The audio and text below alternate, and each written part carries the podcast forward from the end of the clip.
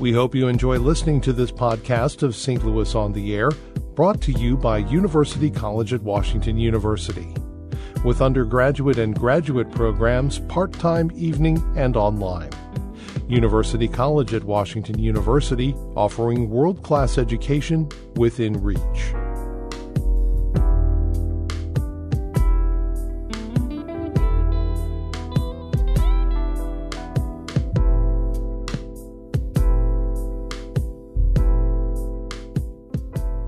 Welcome to Saint Louis on the Air. I'm Don Marsh. Today we're looking at two more of the major ballot issues Missouri voters face on November sixth. We recently held a ballot issues forum here at the station, presented before an audience of voters. One of the key issues discussed was Proposition B. It would incrementally increase the minimum wage in Missouri, adding an eighty-five cent a year increase over four years, bringing it to twelve dollars an hour. On our panel, Ray McCarty with Associated Industries of Missouri, who opposes Proposition B. Speaking for the proposition is Richard von Glahn, the Missouri Jobs for Justice representative. The reality in Missouri is that for years, the cost of groceries, health care, gas, and other basic necessities has gone up, but wages haven't kept pace. The result is that a current full-time minimum wage worker earns just three hundred fourteen dollars a week, barely sixteen thousand dollars a year. That is not enough to survive in any community in this state, and no one who works full-time should be expected to live in poverty. I want to talk about who these workers are. They are teachers' aides that help raise our children.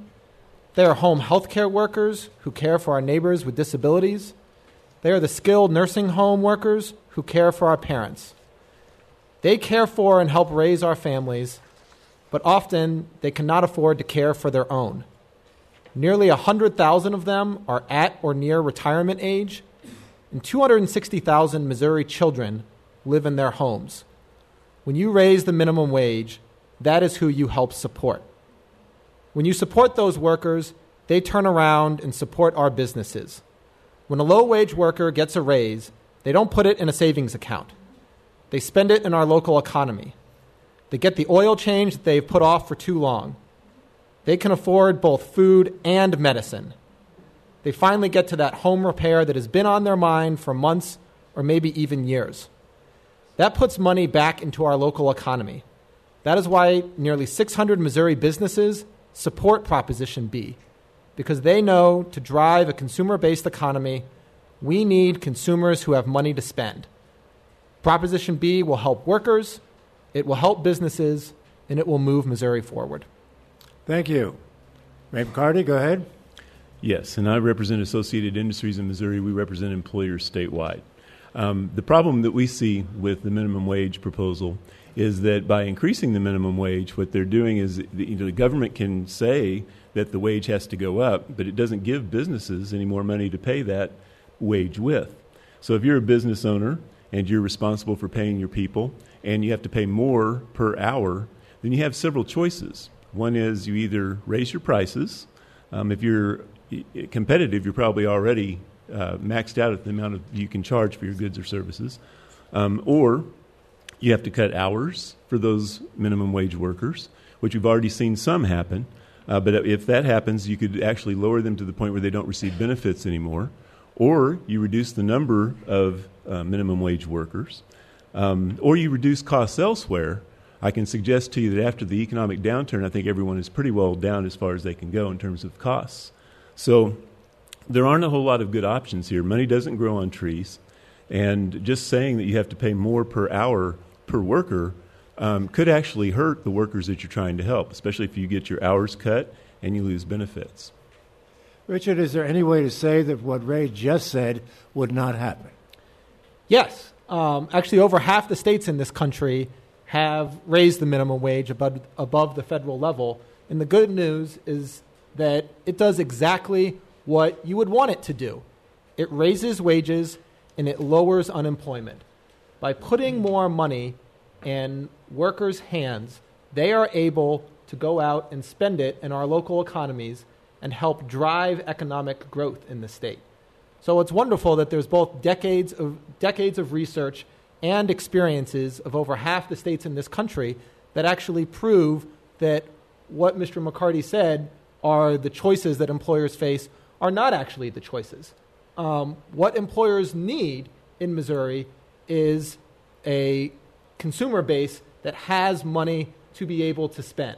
And when you are making just three hundred fourteen dollars a week and trying to survive, you don't have that option.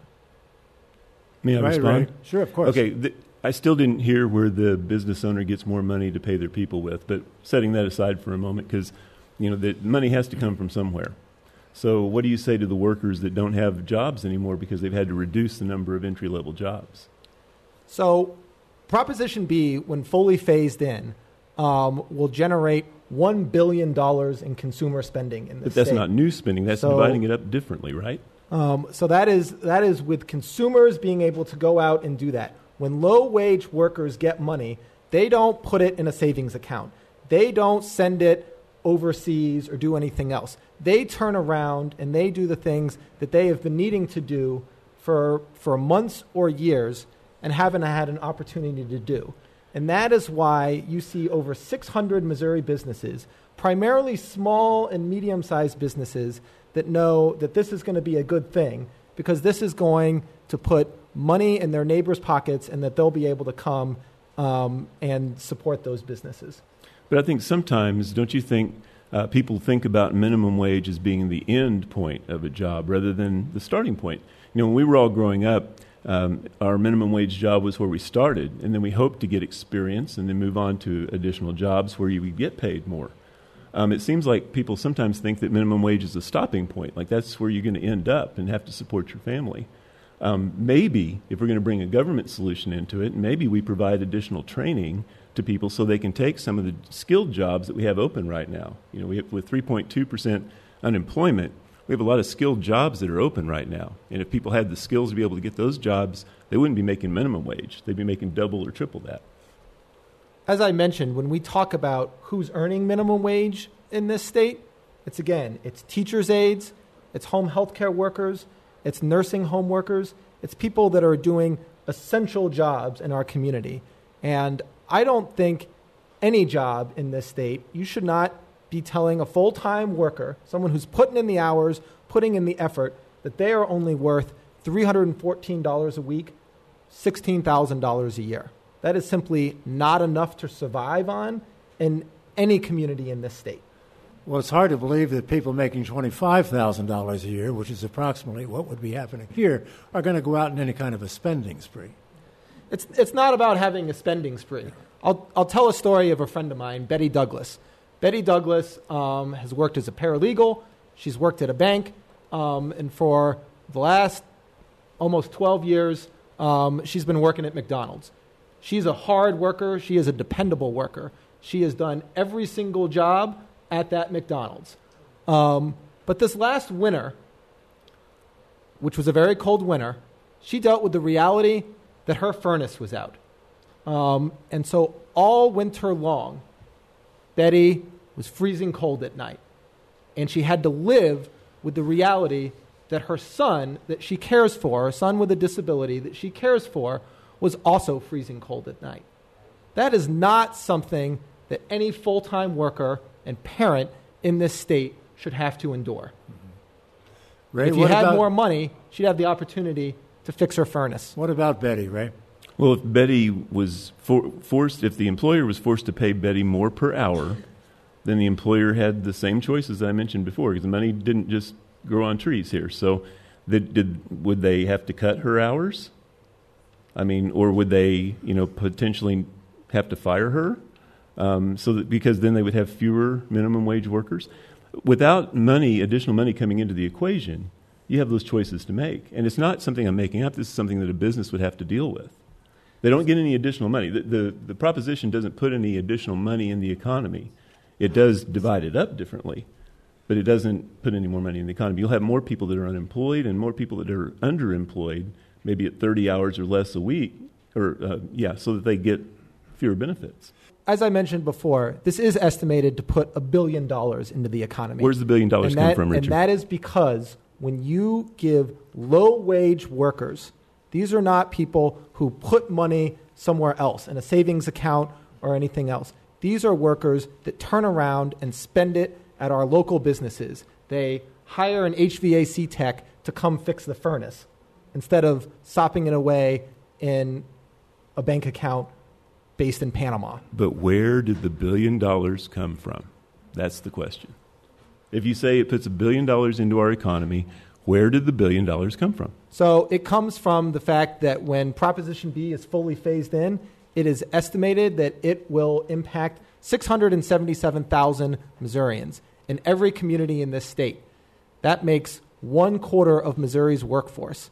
Again, these are teachers' aides, these are home health care workers, these are nursing home, skilled nursing home providers that are helping care for our families. We're just afraid you're going to end up hurting the very population you're trying to help. Another question from Madonna from Crestwood, Missouri. Hi, I've heard an argument against um, raising the minimum wage is that it will drive businesses out of Missouri. And while that sounds like a scare tactic, what I would like to know is, are there any concrete examples in other states where that did or did not occur after they raised the minimum wage? Thank you. I have not ever said that it, that it would drive businesses out of Missouri. I think when you're talking about a local um, minimum minimum wage hike, like in a particular city, you could cause that to happen. You could cause businesses to locate. Perhaps if you're talking about Saint Louis City, for example, in Saint Louis County, because you have the same basic population of people that you could serve, just moving your location, you could save money because you wouldn't have to pay the same minimum wage. But when you're doing it statewide, you don't really have that phenomenon, I don't think. Um, certainly not as much. So, no, I wouldn't think that that's a, that would be a, a threat. But the still, you know, the, the fact still remains, where do the people get the money? They've either got to raise prices or they've got to cut expenses elsewhere. I think since the downturn in the economy, almost every business has cut expenses about as far as they can. So the money so, has to come so from So this somewhere. Will be a point where Ray and I will agree. The idea that this will cost jobs um, is, in fact, a myth. And we have plenty of opportunity and data from other states to to to look at that and prove that. No, Richard, I um, said I said businesses wouldn't move. I still contend it would it will end up either costing jobs or costing hours. Okay, well, then we disagree we because disagree. The, the, the data on this is absolutely clear, right. Decades of research, um, all of what the, what the states are showing that that, in fact, doesn't happen. And the reality is we have a consumer-driven economy. You need consumers with purchasing power to do this. And that is why over six hundred business or nearly six hundred businesses in this state, small, medium-sized businesses from all across the state, from here in the city, down in Cape Girardeau, Springfield, Columbia, small towns from lots of different industries have all come together and said that Proposition B is the right thing to do for workers, but it's also the right thing to do for our economy. Gentlemen, we've come to that point where we have time now for our closing statements. And let's see, I think Ray McCarty, it, uh, you're up first on sure. this part of it. One minute, please. Sure. I think we've covered the ground pretty well. Um, unless uh, money suddenly appears, and it, you know, if you think that the government can create money um, and that when they pass a higher minimum wage that that money will just magically appear, unless that happens, the man, the business owners are going to have to make decisions, and they're the same decisions that I talked about, reducing hours, reducing the numbers of these jobs, um, and those are not good solutions. Neither is raising prices on the populations that, that could benefit from it. So we would urge you to really think about it um, before you cast your ballot on, on Prop B. Thank you, Ray. Richard? Thank you, thank you, Don, and thank you, Ray. Um, so in closing, I just want to reaffirm that this is a well-tested and vetted solution to the problem that exists in this state, which is that a full-time worker is earning three hundred fourteen dollars a week, sixteen thousand dollars a year. Over half the states in this country have raised the minimum wage, and the data is clear. When you raise the minimum wage, wages go up, unemployment goes down. We know that communities cannot thrive if their workers live in poverty. That is why we have strong statewide coalition of labor and businesses supporting Proposition B. Proposition B um, will impact the wages of nearly one in four Missouri workers, workers who will turn around and spend it in our local economy and drive economic growth in our state.